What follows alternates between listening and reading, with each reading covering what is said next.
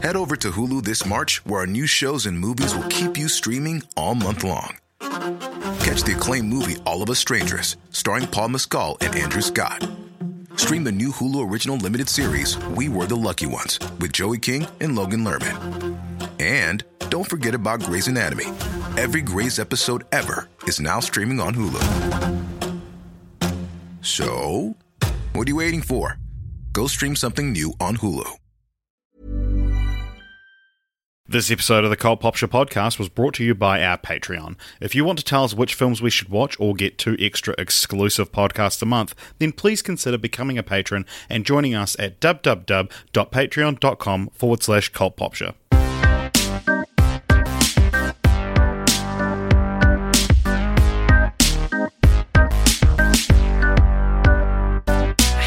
everybody, and welcome to a nice, Exciting, chilled out high energy. episode, uh, The Calm Before the Storm of the Cult Pop podcast.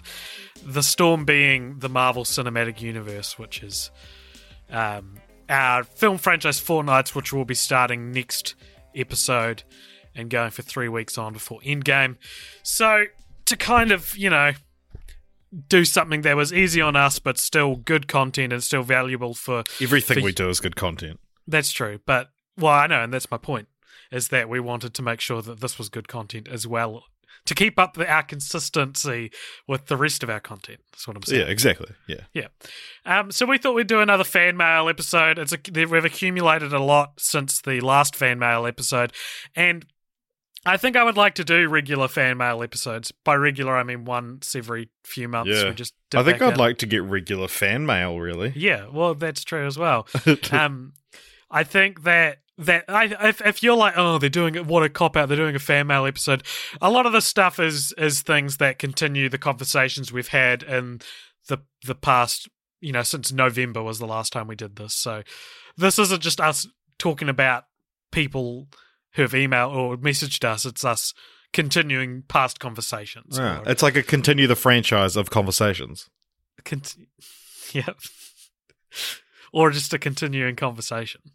It's the same Oh, I'm thing. sorry for trying to make a joke about the podcast. yeah. All right. Uh, I guess there will be no fun had on this podcast, everyone. No, this is going to be. My water bottle fell over. This is going to be an exclusively fun episode, Richard. Yeah. Now, if you want fun, go to go listen to a bloody true crime podcast Yeah. because this is going to be dark. No. All right.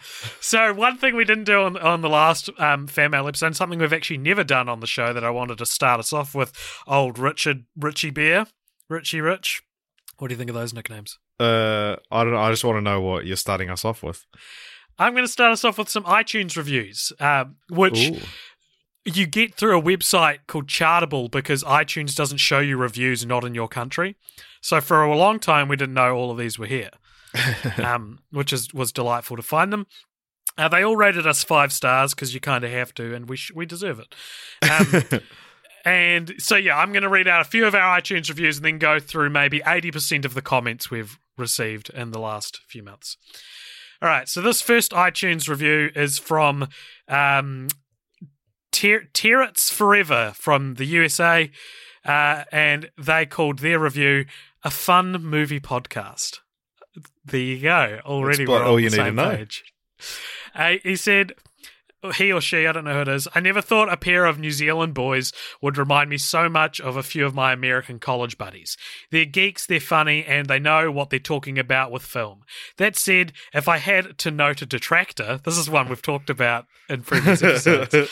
it's a good one to start with. If I had to note a detractor, it's that they are occasionally a little tone deaf on how raunchy they should probably go versus how raunchy they do go. I don't mind it. Like I said, it reminds me of my old friends, but it certainly won't be for everyone. If a SpongeBob meme, dead baby joke, film analysis, and those floaty New Zealand accents are up your alley, this is a podcast for you. Now, before we say anything, he did rate us five stars. Yeah. So So it's a positive this is review. this is fine. if he'd said this is a detractor and rated us three stars, I'd be like, you know not what you do. because you basically, if you like a podcast even slightly, you should rate it five stars on iTunes because rating systems are very flawed. Yeah. The star systems are very flawed. Um, So I think we've talked about this on a Patreon episode. I don't know if we've talked about it on the main feed.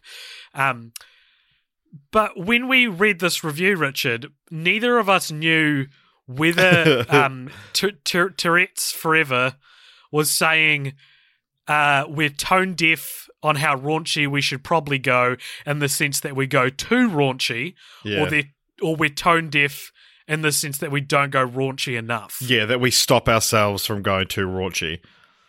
Be- Now, because if there's times where we've been like, oh, no, I won't say that. Yeah. And also, he mentions a, a dead baby joke, which I would I never make one on the podcast. I don't. in real life, whatever, say la vie. But in the on the podcast, yeah, I don't think we. No, I don't think they're funny. I hate them. yeah, Not even I from like an offensive point of view. It's just like it's like that Jerry. Um, is it Tom or Jerry? The cat. fuck Jerry, No, no, Oh. the cat from Tom and Jerry. Which one's which? Tomcat. Yeah, okay. Anyway, the one of him like looking down and they're all like edgy memes. um, Yeah. yeah, it's just like oh, cool. It's, it's this is what James Gunn got fired from Guardians of the Galaxy three for. Yeah. You know that 2010 sense of humor. Yeah, yeah. So we don't. I don't think we do do baby jokes. Um, if he is saying though that. So what does he, does he say? How raunchy they should probably go versus how raunchy they do go. Um, I kind of pride myself on knowing where the line is.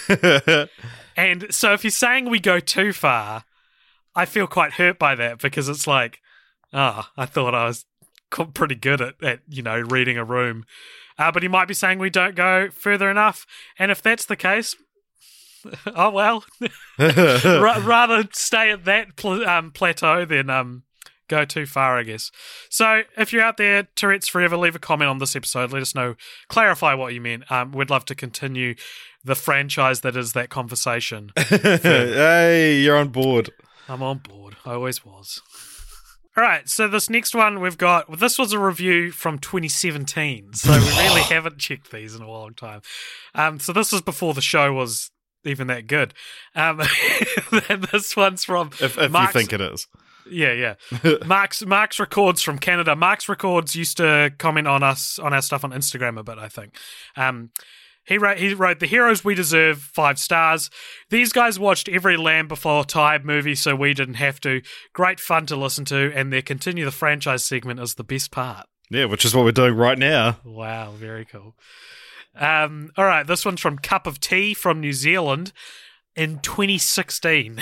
Far out. so long before we um, were as okay as we are now.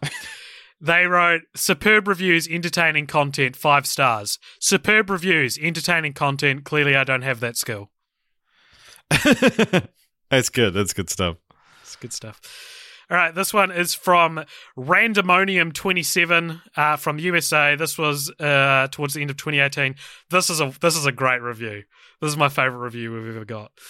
Right, so the the title of the review is "Stop what you're doing and listening to this now. Unless you're already listening, then keep on." Five stars. This podcast has done more for my life than my own father. Ever since I discovered this pod, I've been tracking my vital statistics.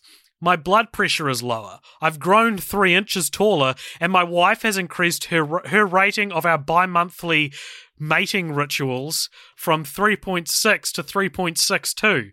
She says she's considering leaving me a tip from now on. If you're remotely interested in such tentpole franchises as Air Bud, Beethoven, and Daddy's Home, then this is requisite listening.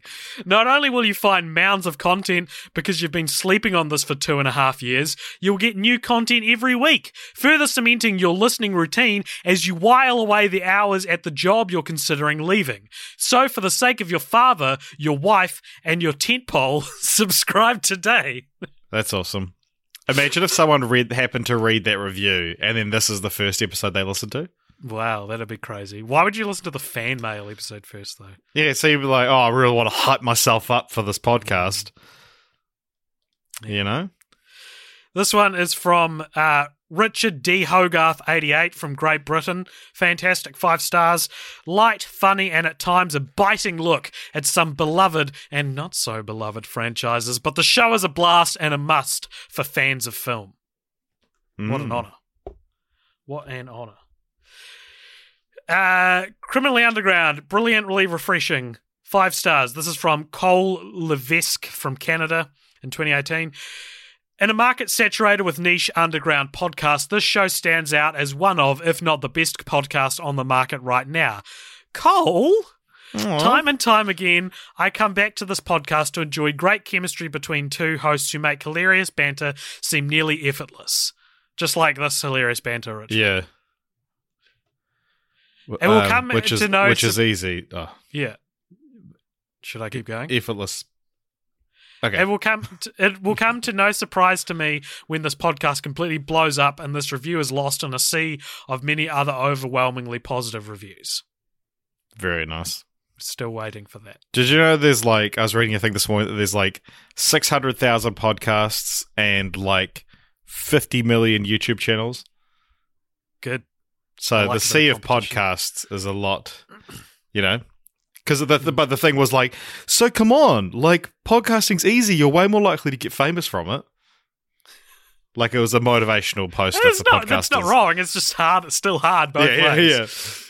yeah. Um, uh, this one's from Sam Mash the keyboard from New Zealand. Uh, one of, this is from 2016, so very old again. I think we know this Sam as well. Um, but I'll read it anyway, just to strip any like prestige from it. It's like this is our friend who left this review. Uh, one of the best Kiwi podcasts out there, Kiwi comedy podcasts out there, five stars. This really deserves to get a much wider distribution because it is one of the best podcasts I've heard come out of New Zealand. I feel weird saying that it was one of our friends. Now. Yeah, really. Um, Really s- removed any kind of. yeah, really kind of ruined that one. Eh? All right, this one's from God Strongeth three sixteen. Uh, from USA. Well, this, Then this is from the year 316. That's no, long before we were good. no, it's from 2018. Oh. says this is good as five stars. Are you looking for great insight into films, movies, and the process that goes into them? Well, this podcast is all right. Two or three blokes get into the finer things of the industry and keep the laughs coming. You'll either leave with more knowledge than you expected to come away with, or a deeper understanding for what noises Alex, that's me, I guess. I don't know why he's calling me Alex, um, can make when he's proven right about an argument they had for five minutes, which feels more like a you thing anyway. Yeah, that's. I don't think you've ever been proven right about an argument. And if I have, I wouldn't have made a noise. yeah, whereas I would have, you know, unhinged my jaw and let out like a banshee-like scream. um, and don't mind the length. Just pop on the podcast on your way to work, or have a cup and and have a couple of Kiwis talk shop for the next week or so.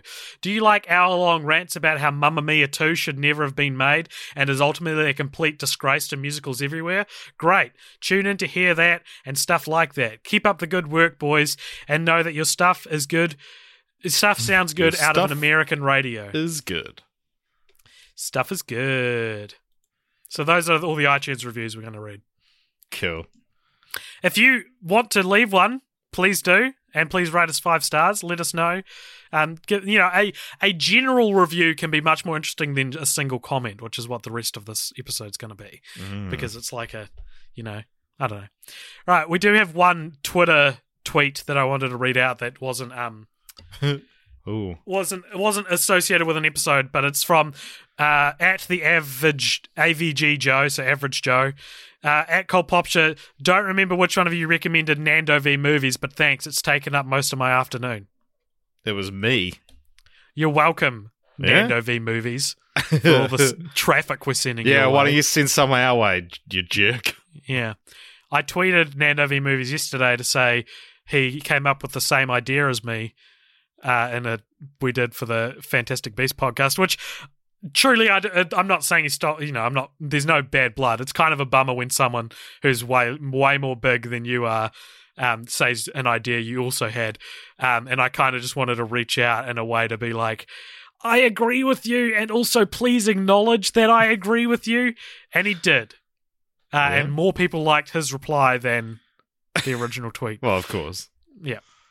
All right, on the 300 episode, so we're going back a wee bit, uh, on, on YouTube, so this is for 300 and 300 Rise of an Empire, Maysol Messe commented and said, This was a great episode. I remember the masculine hype for 300 and advertisements for the sequel, mainly how ridiculous the horses looked on the boat. Yeah, horses look ridiculous on the boat. Um, and she also said, as someone with metal in their body, I found Richard's comments hilarious. Oh, this is just gonna be a podcast of of this, isn't it? Just like, ah, yeah, I kind of remember. Yeah. Uh, and we replied, Are you a cyborg? And they said, More like a pincushion. So that's pretty funny. Do you remember what I said at all? Uh, probably just something about Xerxes having heaps of piercings. Oh, yeah, that's right. Um, don't, don't you just turn your back to the to the microphone and then said that. I like I turned my head back, but I Um, turned my back forward.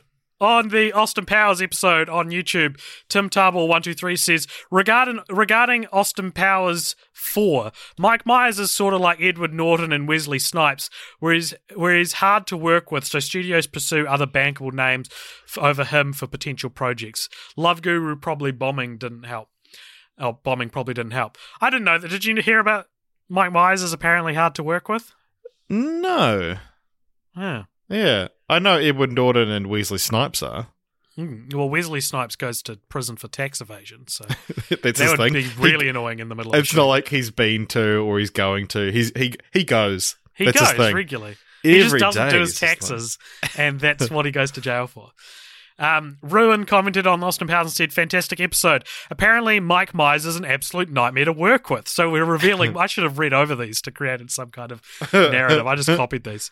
Um, also, I saw a documentary on HBO once that made him seem very disconnected and a bit delusional. Uh, anyone ever listened to Mike Check?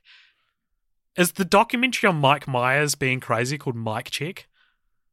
Um, or is that like a podcast? Oh, I um, I don't know. The um, oh, yeah. Oh no, yeah. Mike Check is a, a the only intensive Mike Myers themed podcast on the web, baby. That's a good title for a podcast. Yeah. Shout out to Mike Check. Um, yeah, I. This is interesting. This this part of the podcast turning into slandering Mike Myers. It's a shame if he's difficult to work with. I would have thought the opposite. I would have thought he was quite a delightful and, and Yeah. If anything, guy I thought he would be too easy to work with. with. Yeah, like he would come on the podcast because it's just so easy. Yeah. We should Um, ask him at Mike we- Myers.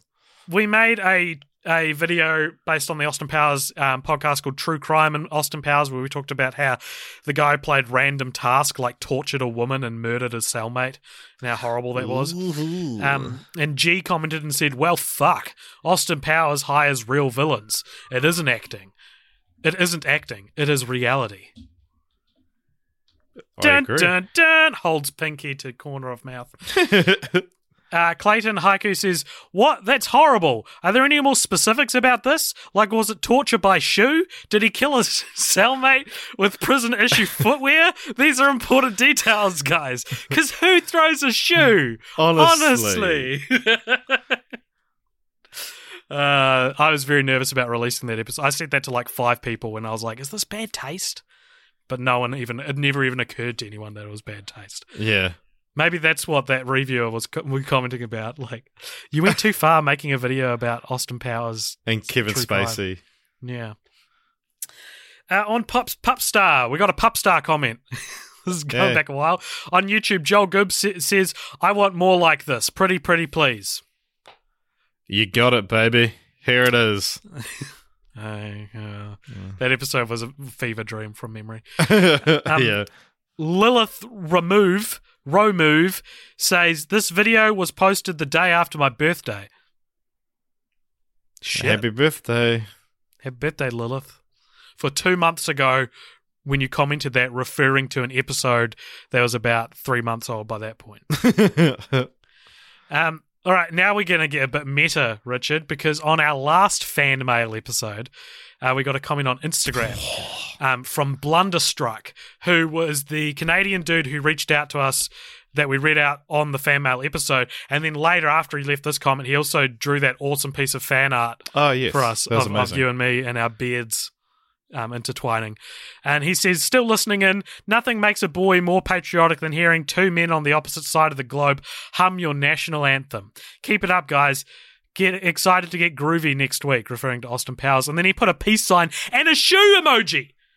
That's too far. That's too raunchy. Who throws a shoe? Honestly. Um, yeah, man. Oh, Canada. This country's really great.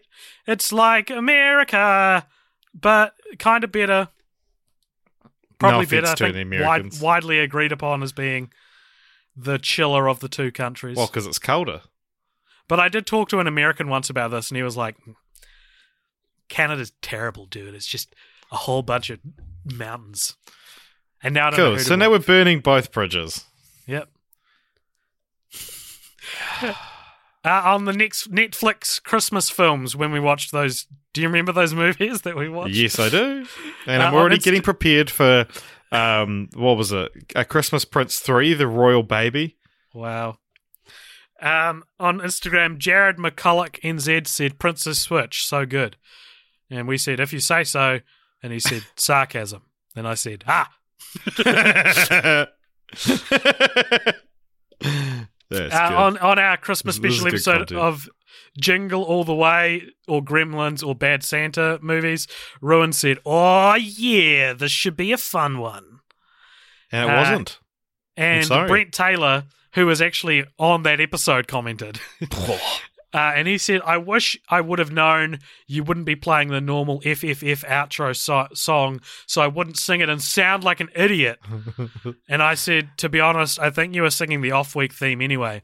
And he said, no way. The if if if the film franchise Fortnite's theme goes boo deep do beep boo deep do deep boo deep do deep. The off week theme is b dump d d d d dow b dump d d d d dow. Can you do that to the tune of the songs? Okay, so I'm guessing the film franchise Fortnite is boop deep doop deep boop deep doop deep. That's kind of it.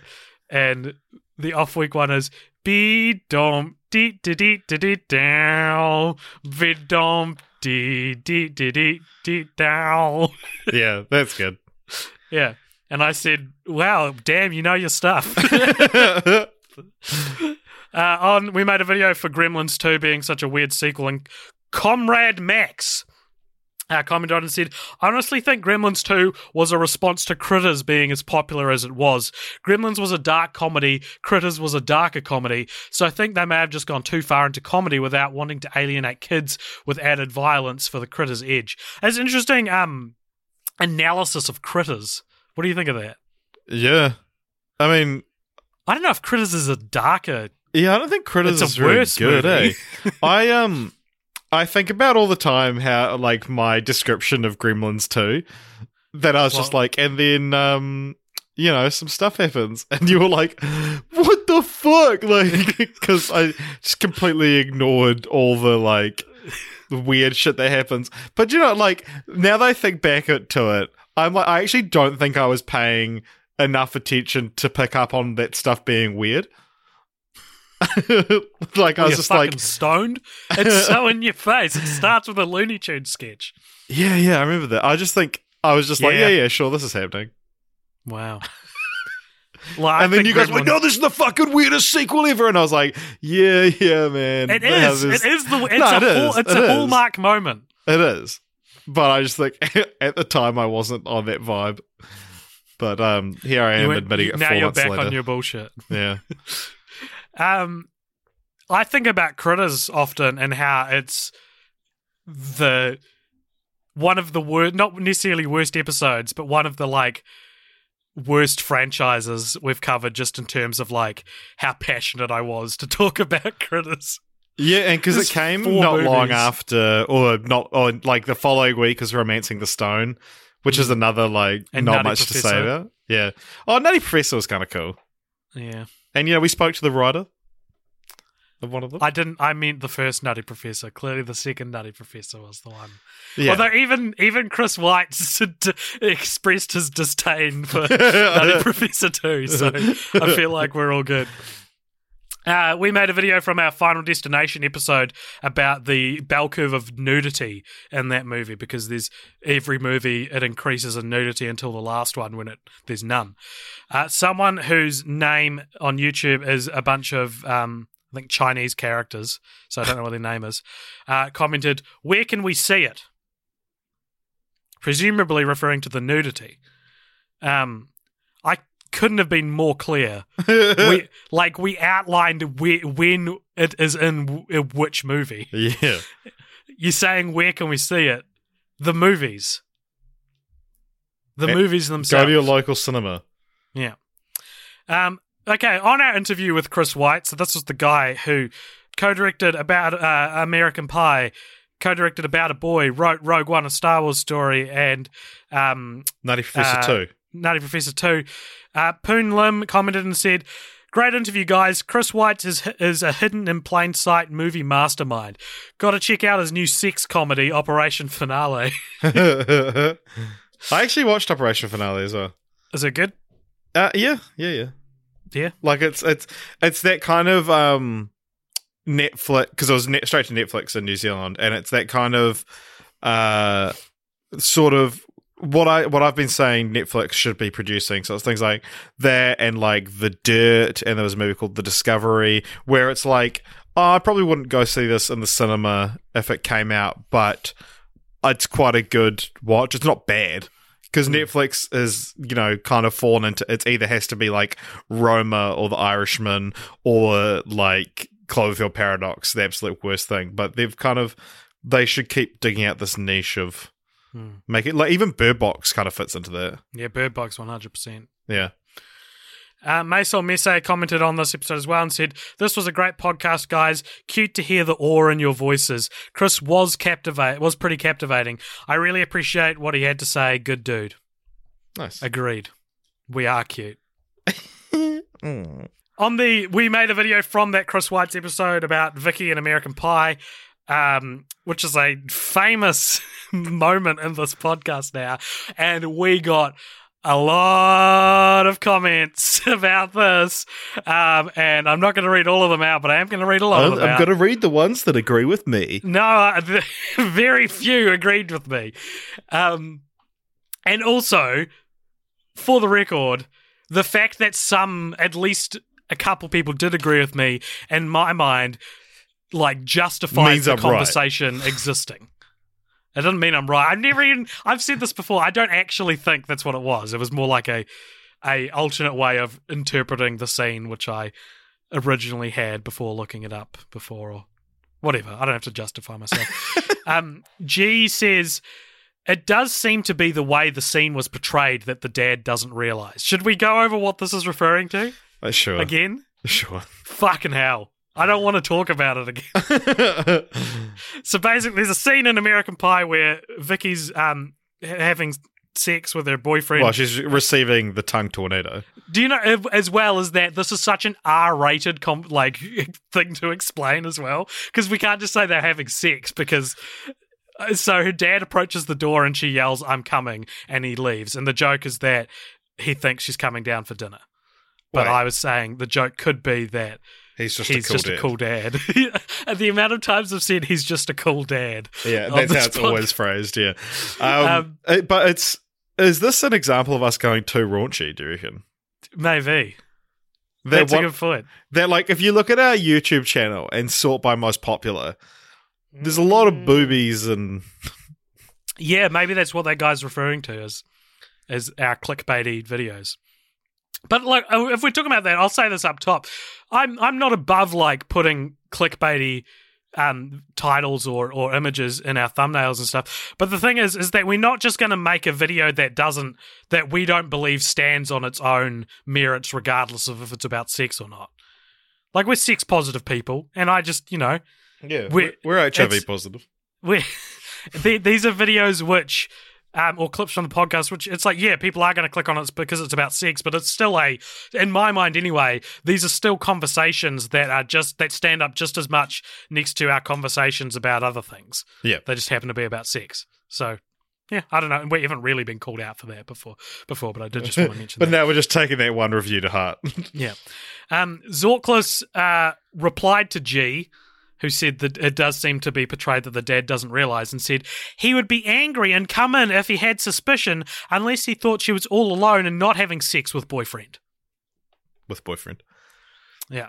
Skids Live says, How stupid can you be to not realize that the dad thought she was coming down for supper.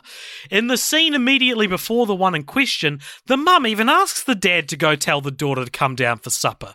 That's the only reason he went upstairs in the first place. What the fuck? Look. Finally, someone talking some sense. But Imagine if that's the- how um if that's how Chris had responded when we um we asked him about it. Fuck. when but the thing is, of course the mum tells the dad to go get her for dinner because that's his whole reason for going up there. It doesn't that doesn't prove anything skids live. Go do some live skids. if you're a regular listener, thank you for your um, listenership, and please don't stop listening. Isaac Mount says, "Fuck, I've been all I've been wrong all along. I mean, it's a better joke if the dad is just pleased she's enjoying sex, but so be it. My girlfriend will be pleased to know she was right." What a conversation that must have happened. That's insane. I think Isaac's a um, patron as well. the fact so- that he thinks it's funnier like I think it's kind of funny. Maybe the dad's just as sex positive as us, dude. Yeah, but it's not funny. You're just like, oh, oh cool dad. He's a cool dad. It's just a cool dad. Um, Ricard Modo says, How can you be so dense as to think he knows she's having an orgasm? That wouldn't be funny anyway. Um, John Gibson replied to this and said, Different styles of humour. Not a matter of being dense. I thought he heard it and decided to leave well enough alone. Perhaps in hindsight, I can see how this might have been a misinformed view given the era it was made in, but it really isn't that much of a stretch. Take that. Eric Peterson says, God, you're dense, AJ. This is Eric, who was on the Christmas episode as well. Ryan Rakal says, What I always thought is that her father knows she is having sex and doesn't want to interrupt. And that is also what they intended to show, I think. Now, this is a bold comment. You're replying to a bolder than I ever statement was. from the director who's explicitly disagreeing with what you say. hey, it's open for interpret. Imagine if he'd said that. If he was like, you know, I, I'm more David Lynch than J.K. Rowling about explaining my art, and it's it's open for interpretation. Uh, Maisol Messe commented and said he would have to be the coolest dad ever. I'm sure that dad's out there, but and I replied and said maybe he was a cool dad, which I need. I want to start saying like a Jerry Seinfeld voice, or like or Ross being like, I, "We were on a break. we should have got um Chris, Maybe he was a cool dad. we should have got um like Chris to like J.K. Rowling some piece of canon to um American Pie. we sh- whenever we whenever we interview creators, we should do yeah, that now. be like, yeah, do you want to officially word of God make something canon? Yeah. I love that idea. That's a really good idea. and then it's it's Um, easy clickbait to be like, oh, confirms that Stifler was actually gay. Yeah, but we'll be we've got to be real upfront about it when we interview these people and be like, we want to make a video out of this that gets us heaps of views. So can you like you know you know what I mean? Not like hide it from them, not deceive them. Like be like, we want to be like director of blank confirms this thing just to get. Can you do this for us? Can you officially rewrite something with your like word of God? Nutty canon? Professor too. Yeah, that would be so funny. That'd be such a funny segment to do with our interviewees. I really like that idea. Sweet. Well, now I need to reach out to them. Here is um, one of my favorite comments we have ever gotten on Cult Pop. Okay. All right. This is on the Air Bud episode on YouTube. Someone say, and someone named Maddie Funk uh, commented. Do you recognize that last name, Richard? I mean, it's a Yeah. word. Yeah. Of course, I recognize it. So in this episode, we talked about um, in Beethoven four and five. There's a mailman slash uh, like baseball commentator who's just this really over the top character, uh, and his name was Doug Funk, his the Yeah. actor's name. And we we reached out to him and we got a statement from him about um. Like eh, you know what it was like working on an Air Bud film, and he mentioned how he's working on um, a cruise line now as a comedian, and we sort of joked about being how being a cruise line comedian is a is a is like the I have a podcast level of I'm a creator, yeah. uh, and Maddie Funk commented and said, "I'm dying." the mailman slash announcer is my dad, and I was searching actually for maybe if someone somewhere did a video where he was mentioned, and this is the only one I can find, and I just think it's so funny, and the whole podcast is hilarious.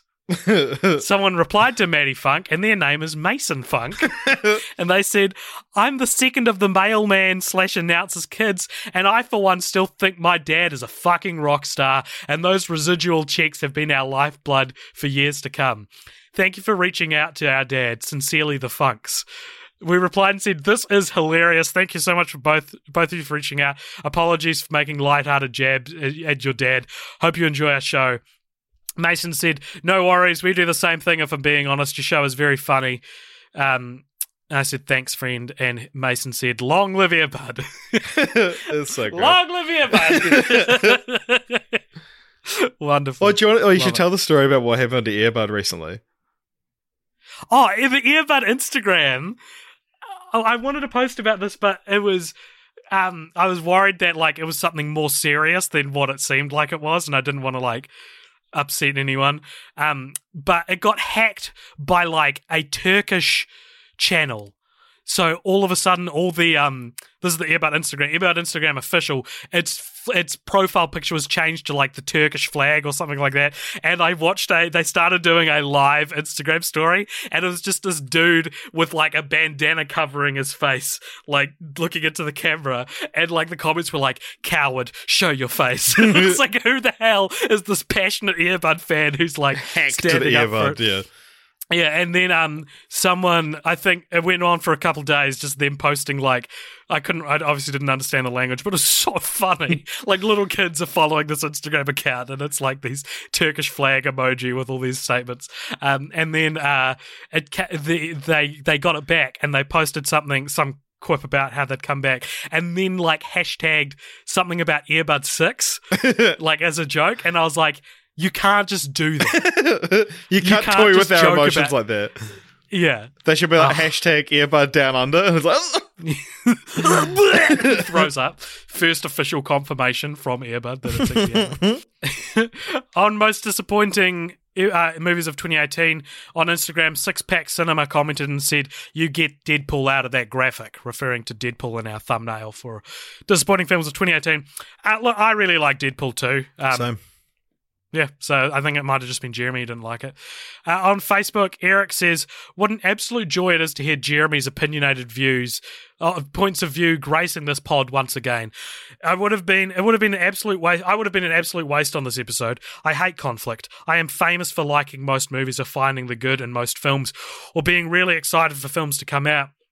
I am of a mindset where 50 years ago, people would have been losing their mind watching Transformers. They would have been enamored and speechless, vomiting in the aisles. So let's give some of these movies more credit than they're being given. That being said, I cannot stand bad writing. Maybe that's my conflict. Ha. Anyway, Thank you. Thanks for passing time while I do a full day's work of insulating a crawl space. It was a real treat. Only criticism: do four parts, two point five hours each. Haha. Give us more. Four Hey everyone, I've been on the go recently Phoenix, Kansas City, Chicago. If you're like me and have a home but aren't always at home, you have an Airbnb. Hosting your home or a spare room is a very practical side hustle. If you live in a big game town, you can Airbnb your place for fans to stay in. Your home might be worth more than you think. Find out how much at airbnb.com/slash host. Four, a four part episode. Well, we might of- get that this year, eh? Wow, wow. Um, yeah, that's um, that's it. Because you hate conflict as well. Yeah, I don't like um. What am I trying to say? You love agreeing with people. Yeah, I love it. It's less about hating conflict and more about loving agreeing with Yeah, people. I love conflict. I hate agreeing with people. Yeah, which is makes this a very difficult podcast for me, but a, great one for you. You're constantly trying to agree with me, and I'm constantly changing my mind so you don't. no, but like my my favorite moments in terms of like communicating about film with people is when we both really like a, a film or something like that. I mean, I'll granted podcast content is usually better when there's something wrong with the yeah, film. yeah, yeah, and you can have a But, discussion. but yeah, no, I hate disagreeing with people when it's like, um, when it's like a real popular film like Greatest Showman or Bohemian Rhapsody, And I'm like, I, I don't like talking about this, but it's not good. And everyone's like, oh my god, you would love it. It's a it's a film. I got into a, a heated debate with a flat earther on Facebook last night, and it's so annoying because, of course, you're going to end up there, right? As soon as you engage, Yeah. it's going to turn into an argument. And by the time I stopped replying, I was like, uh, he's going to think he won the argument. Yeah. And I I wanted to be like, I want to make it clear you haven't hurt my feelings. I just don't want to talk to you. but I, I didn't comment there Yeah. because it was so funny. This guy was like, he talked because I'm. Long story short, I'm in a flat Earth Facebook group. it's a it's a joke, whatever. I got added as a joke, and I commented on something, and this guy was calling me out for being a baller, which is what they call flat Earthers, what they call round Earthers, and um, and he he asked why I was there and said I should read the the pinned post um in the group. And then someone else was like, I wonder how many ballers are secretly in this group to laugh at us. And he said, oh, I don't think it's many. And the fact that none of them speak out just proves how weak they are. And I was like, what the fuck? You, you just, like, I was like, you just told me I wasn't welcome here for speaking out. and he said, Did I say that? Quote me, like a fucking mini Shapiro. And I went and looked at his at the sticky note, the the the, the sticky comment at the at the top of the group, and it actually says like, if you're here to debate, you're not welcome here. And I was like, yeah. So while I uh, paraphrased what you said, you still said this. And he was like, we can do whatever we want. I was like, agreed, but you're calling out people for being weak, for not speaking out. And then also making it a rule of the group that you kick people out for speaking. Anyway, I don't want to talk about this. Um, you know Ben Shapiro. Yeah, Do you know who his cousin is?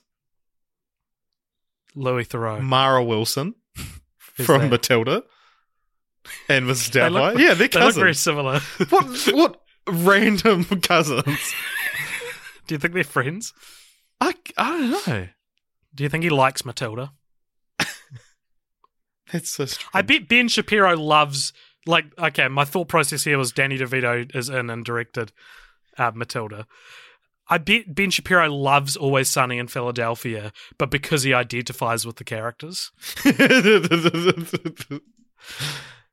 Um, on the High School Musical episode on Facebook, Michael Baston said, "Really enjoyed the live show. It was a lot of fun to be a part of. Yeah, thank you everyone who came to our live show of um, High School Musical." Uh, on YouTube, Jimmy Davis says, nearly 6 a.m. and I can't sleep, so at least I can pass the time with this now. Always nice to see an upload from you guys. Thanks, Jimmy. Hi, good, Jimmy. Thanks, Mert. Uh, we made a video from this episode On called way. "Is Ryan from High School Musical gay?" Um, this, of course, being your wonderful, some of the best content you've ever given this podcast, Richard. Um, like dive into the theory that Ryan is gay and he's gay with what's his name, Uh, Chad. Chad, because they swap clothes inexplicably in a scene in High School Musical 2. G says aggressively metrosexual. Tim Tarbell one two three says the weirdest thing about that scene: who the fuck puts ketchup on chili cheese fries? Um, this next comment is kind of shitty, but I thought it was funny as as like to make fun of this guy. So I'm, I'm going to read it out. He said, I just thought they switched tops and hats because in some sports, it's common for opponents to switch tops after they match as a sign of respect or admiration for another. But I guess Disney pushing gayness seems more likely. Um, Disney pushing gayness, whatever. Uh, but the that I didn't know, is is that a thing? Do sports people Uh, you're asking the wrong guy, man. yeah. Um, Mason Messe replied to that and said, not in baseball, so they don't switch clothes in baseball, at least not in any version of the sport I'm familiar with. And then said, I'm both willing to be wrong and loving Disney's not so subtly dropping the they just fucked hint theory. Um, one of a video that we have on the channel that keeps coming back, and you know, a recurring, recurring one in the comment section is one we made from our like two, like last Oscars about um in three billboards outside Ebbing, Missouri, how Woody Harrelson's character just randomly has a real hot Australian wife, and neither the fact that she's hot or Australian is like relevant to the plot. Like she doesn't need to be either of those things. Yeah. Um, And Zach Alger commented on that said, I thought the young, hot foreign wife is supposed to convey that there's a lot more substance to Willoughby's character than meets the eye, if you take the time to get to know him. I took their complete domestic bliss as a deliberate contrast to Mildred's hellish existence, Mildred being the protagonist of the film. Um, he has his flaws and his pain, but he accepts them and he can let go of things while Mildred clings to pain and bitterness like he like her life raft. And then his um I probably won't read it out because it gets into spoiler territory for three billboards, which you should just see. I'm not going to spoil it anymore. But yeah, no, he so he's got a real hot wife, and this guy's saying that it's to show he's carefree, which like none of the fact she's Australian, the fact that she's hot, the fact that she's like 15 years younger than him, none of those things are things that don't happen.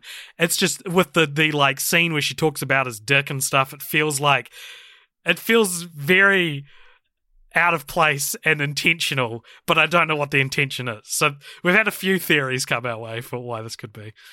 Yeah.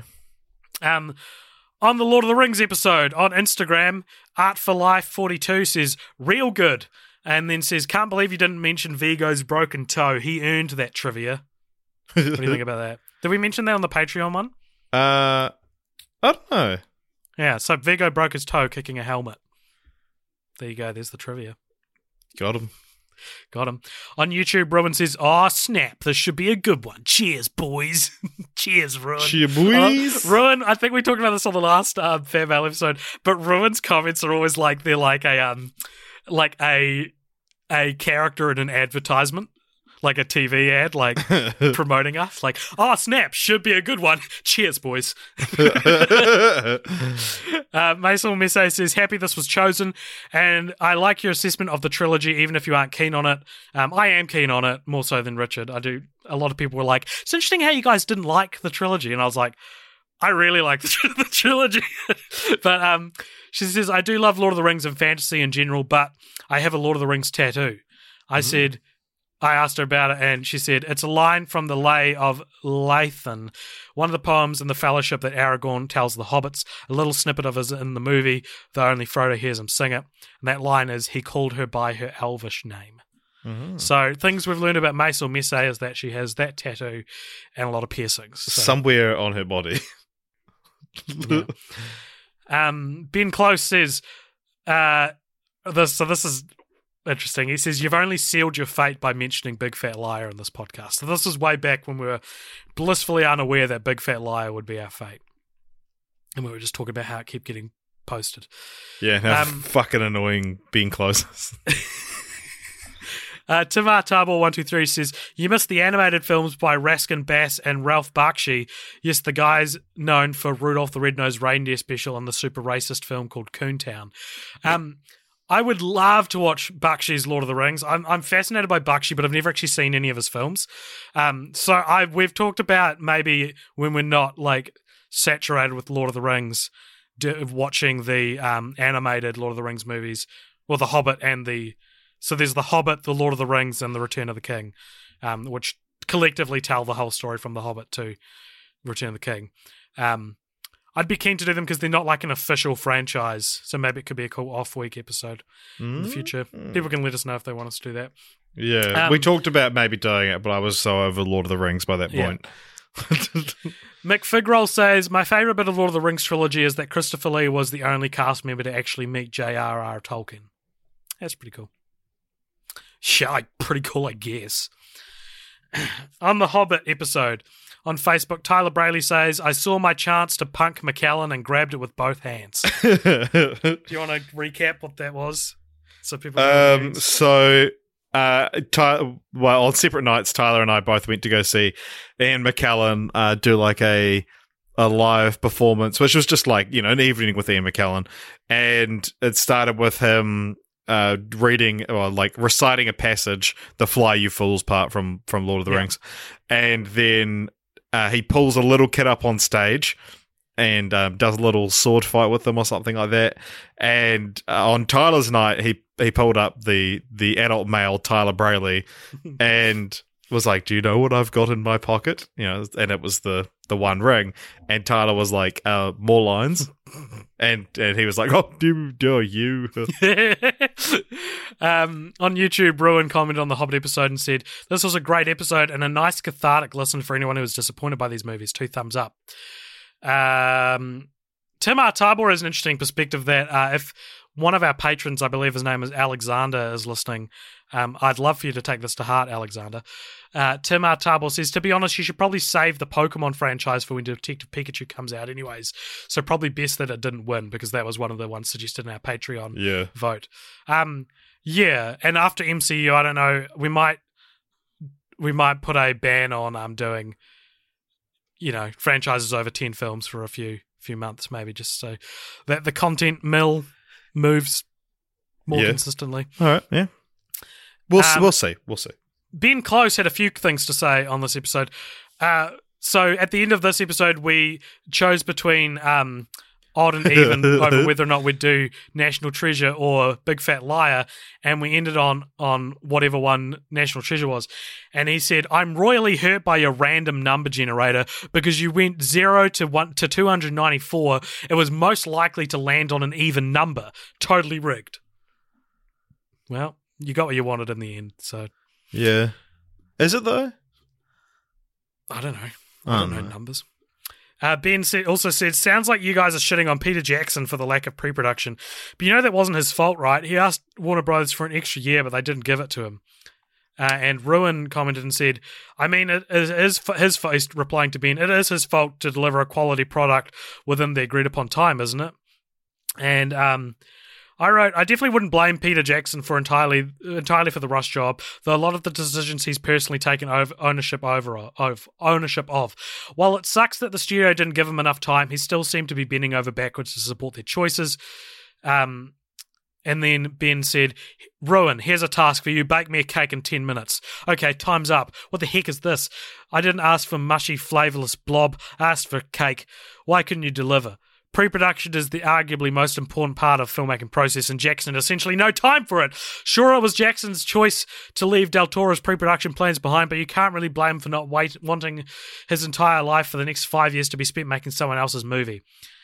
Um, Cult Popture, I hope you all watch the Hobbit behind the scenes footage. For sure, far, for sure, far more entertaining than the films themselves.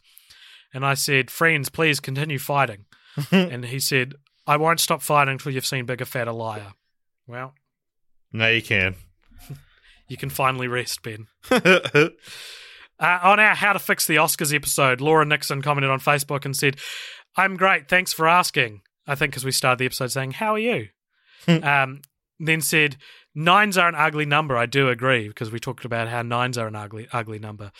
I oh, yeah, we my- talked about numbers and shit for ages at the start yeah. I write my A's how they're typed because in year nine English class, I forced myself to write like that when I published a poem I wrote. It stuck. Anyway, that's how far I got in the podcast. So just the start. the first five minutes. That's Um, good. I liked that discussion. Regarding how to fix the Oscars, Karen Bennett says step one, give Paddington best picture. Step two, irrelevant. He's. I mean, he's got a point. I'm not I don't I'm not on the Paddington train. I'm gonna say it. Paddington 2's fine, it's cool. It's a good movie.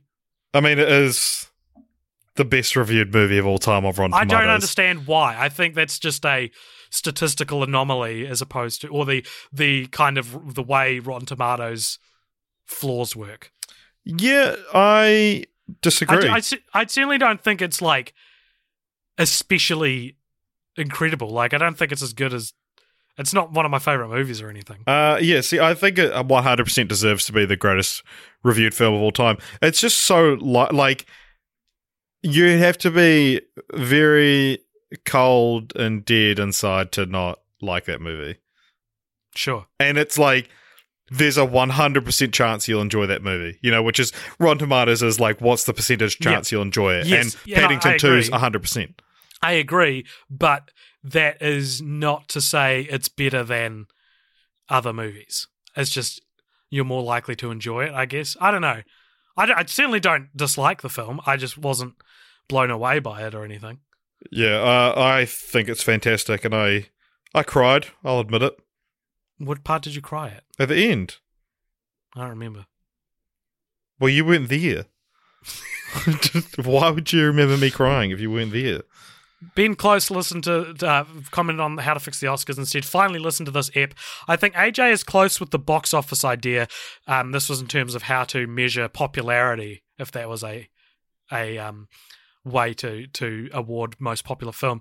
But it shouldn't just be top 10 box office performers because then you get Transformers nominated for an Oscar. It should just be the f- best 5 films that reached a certain threshold, for example, 500 million. Uh, this gives those films a time to be highlighted as the best in their market because let's face it, the world's best movies will never be the most popular movies. So why don't we give the popular movies a run for their money? Adding an Oscar like this could actually encourage blockbuster studios to write deeper scripts and put more care into their craft, resulting in better movies for everyone. Also, if we're trying to slim down categories, can we merge sound editing and mixing into one and just call it best sound design?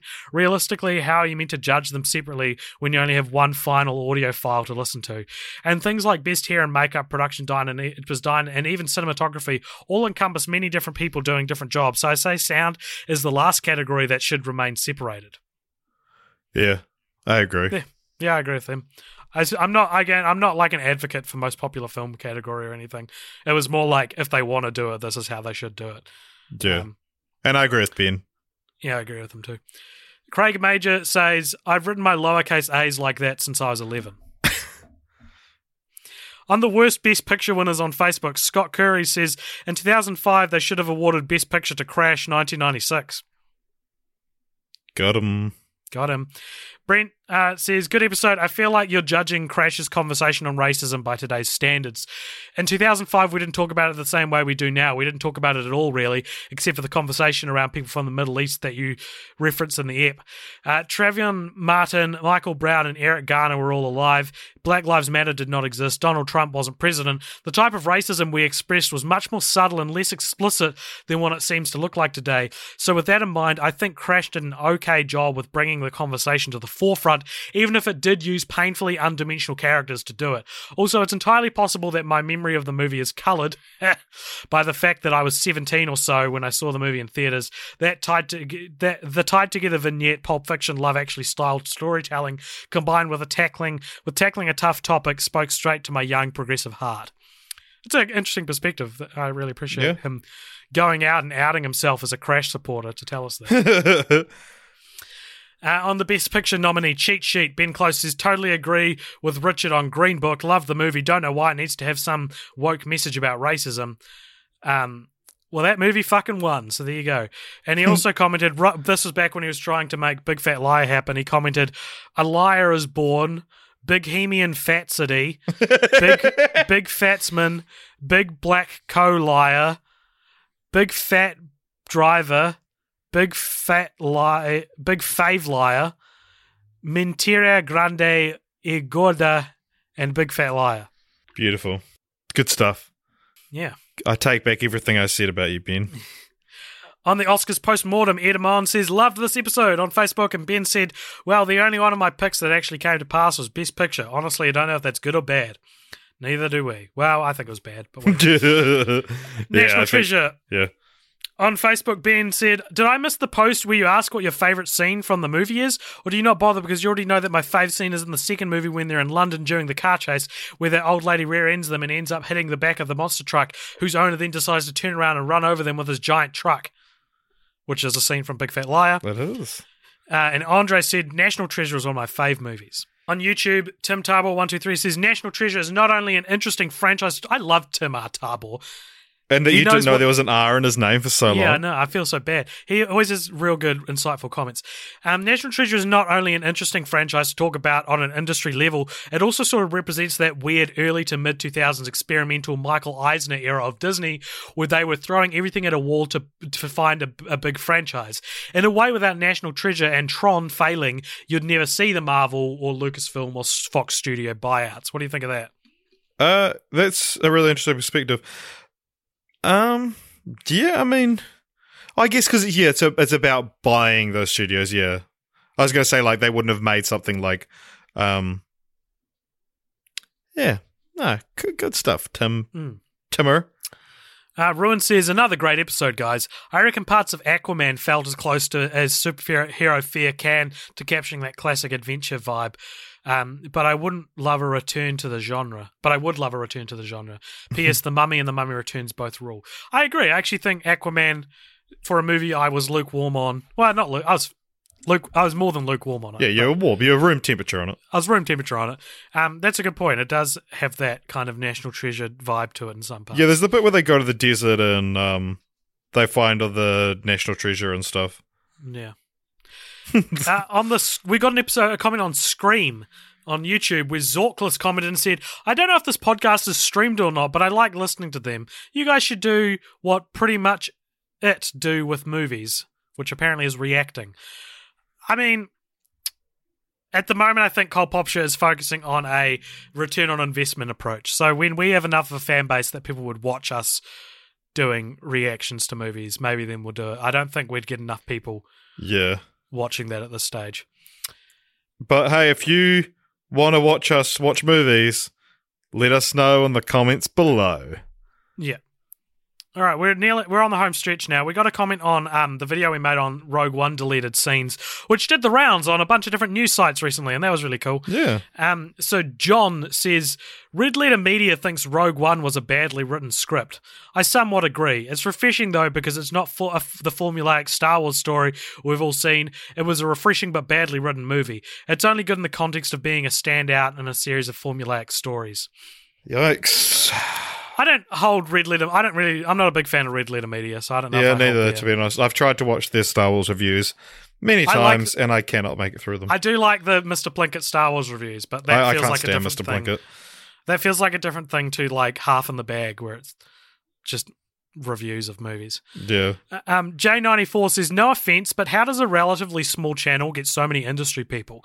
I'm assuming you have you have connections outside of YouTube. No. Nope. And I am offended. Uh, no, I don't know. We just tweet people. We just reach out to people. You'd be surprised who listens. You know. Uh, Mick Figroll says, "Yeah, man. yeah, man. Yeah, man. Yeah, yeah, man." On the Toy Story 2 trivia video about Toy Story 2, 2 having bad IMDb trivia, uh, Bowser Jr. says, This is for Toy Story 1, 2, 3, F. It is all bull. What the fuck idea is this? Okay. What do you think of that comment? Uh, I don't think it's very. Uh, I think it's particularly well thought out. Um, it's not hundred percent a sentence, and it's um, Disagree, but okay. huh? Disagree. And if they think if they're saying that this trivia is for one, two, three, Jesse's not in the first one, so I mean it's not. Interesting way of reading that. I didn't think of that. What? What? Well, how did you read it? I just thought it was gibbering nonsense. Yeah, well, I thought they were like, um, this is for like one, two, three, not just the second one. right. But it's like it is just for the second, well, No, second and third and fourth. No, but it was on the Toy Story 2 trivia Yeah, I know, section. I know. I like Yeah. it. On the Millennium episode, um, we got a couple comments referring to our little thing that we put at the start about the um, uh, terror attacks in Christchurch. I thought I'd just read these out just as nice little um, messages on Instagram. Alan Carbon Art said, Hi, appreciate it. We need little spurts of fun. And on Facebook, Tyler Brayley said, Best decision you could have made, referring to us choosing whether or not to release the episode or not. And while we are on this uh, subject, and we'll move on to uh, light affair shortly, um, we have got all the donations from Patreon uh, this past month, and we will be giving that to the Give a Little page for those affected by the tragedy. I'll probably do that this week sometime. Yeah, and it's Um, up to like nine million or something like that. It's insane how much money they've raised. Yeah. It's good That's stuff. awesome. Yeah, cool. Um, Brent commented on this episode, left a lot of comments, and he said, Shop um, "Some say some say he's inserting himself into the book to get a, a more sexy time with a powerful woman. Some say he's a journalist who wrote three fiction books that were posthumously released. All we know is he's called the Stieg." Is a good Top Gear reference. yeah, yeah. He said, I really love your conversation about the you chose him about moment. What a disappointing decision. I agree. And do you think we should make that into a, a little video and release it as like its own Uh, I mean, it's it's, it's very different from our usual podvid content. Yeah, and I don't think I'd release it on Facebook because I think if you saw a content warning at the start of a Facebook video, you'd probably switch it off. But maybe this could be a video essay as opposed to a podvid and we kind of articulate Yeah, no, what yeah. we're trying to say better. Because I think that, like, just a three minute video that's like why the girl in the spider's web is the worst millennial Yeah. movie. Um, yeah, I think there is a really good conversation. I'm glad you we talked about that. Yeah. Uh, also yeah, said I we was talk- like, oh, is this going to be. Oh, yeah. uh, Is this going to be intelligent content? uh, Brent says we talk about titles uh, in this title, the story of AJ. I don't know. Did I say that in the- I love it. We talk about title uh, a lot. We talk a lot about titles in this title. And he said too many comments for me on this on an episode about which I haven't seen any of the entries. Holy shit, you haven't seen any of them? Brett, get on it. Um, but Get Gillian on. Flynn, she wrote a book called Dark Places. That was phenomenal. They made it into a movie with Christina Hendricks, Charlize Theron, and Corey Stoll, and it was shit. I don't I like how you say um, Charlize Theron. All of the How- Charlies Theron. Charlie's thereon. um, I don't understand how they took such a great source with, and had such a great cast and just bastardized it on film. Oh, there you go. Uh, on our episode about Disney Plus on Facebook, Scott wrote, "Has anyone done a compilation of AJ saying adjacent?" you say that all the time, man. It's a good word. I don't even understand what it means fully. It's like It next means to. like ne- next to, but not parallel. No, you think of perpendicular. Perpendicular is the opposite of parallel. Adjacent Yeah. can be parallel. Is adjacent just a general Yeah, adjacent is like next to, right? Uh, in Close- proximity to. Ben Close commented regarding the Vault. Every Vault film is actually available for purchase or rent on iTunes and Google Play slash YouTube, and have been since at least 2016 in New Zealand stores at least. Bit Song of the South isn't. Oh, got him. I want to. There's there's some jokes that are in the zeitgeist at the moment that I kind of want to stop making. One is bringing up Song of the South when talking about Disney releasing all their films, and the other is like basic J.K. Rowling jokes G- can you give an example?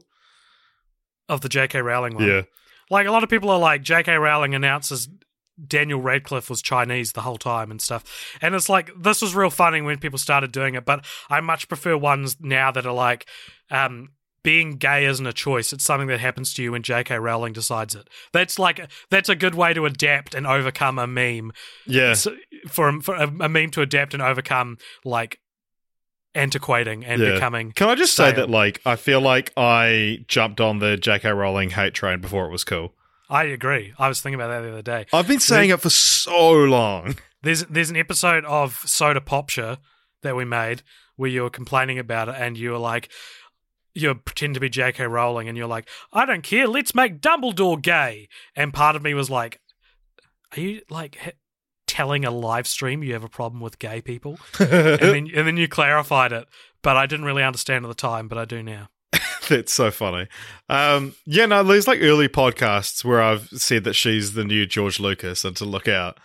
Like, I'm pretty sure, like, as early as like 2013, 14, I was saying J.K. Rowling's the next George Lucas.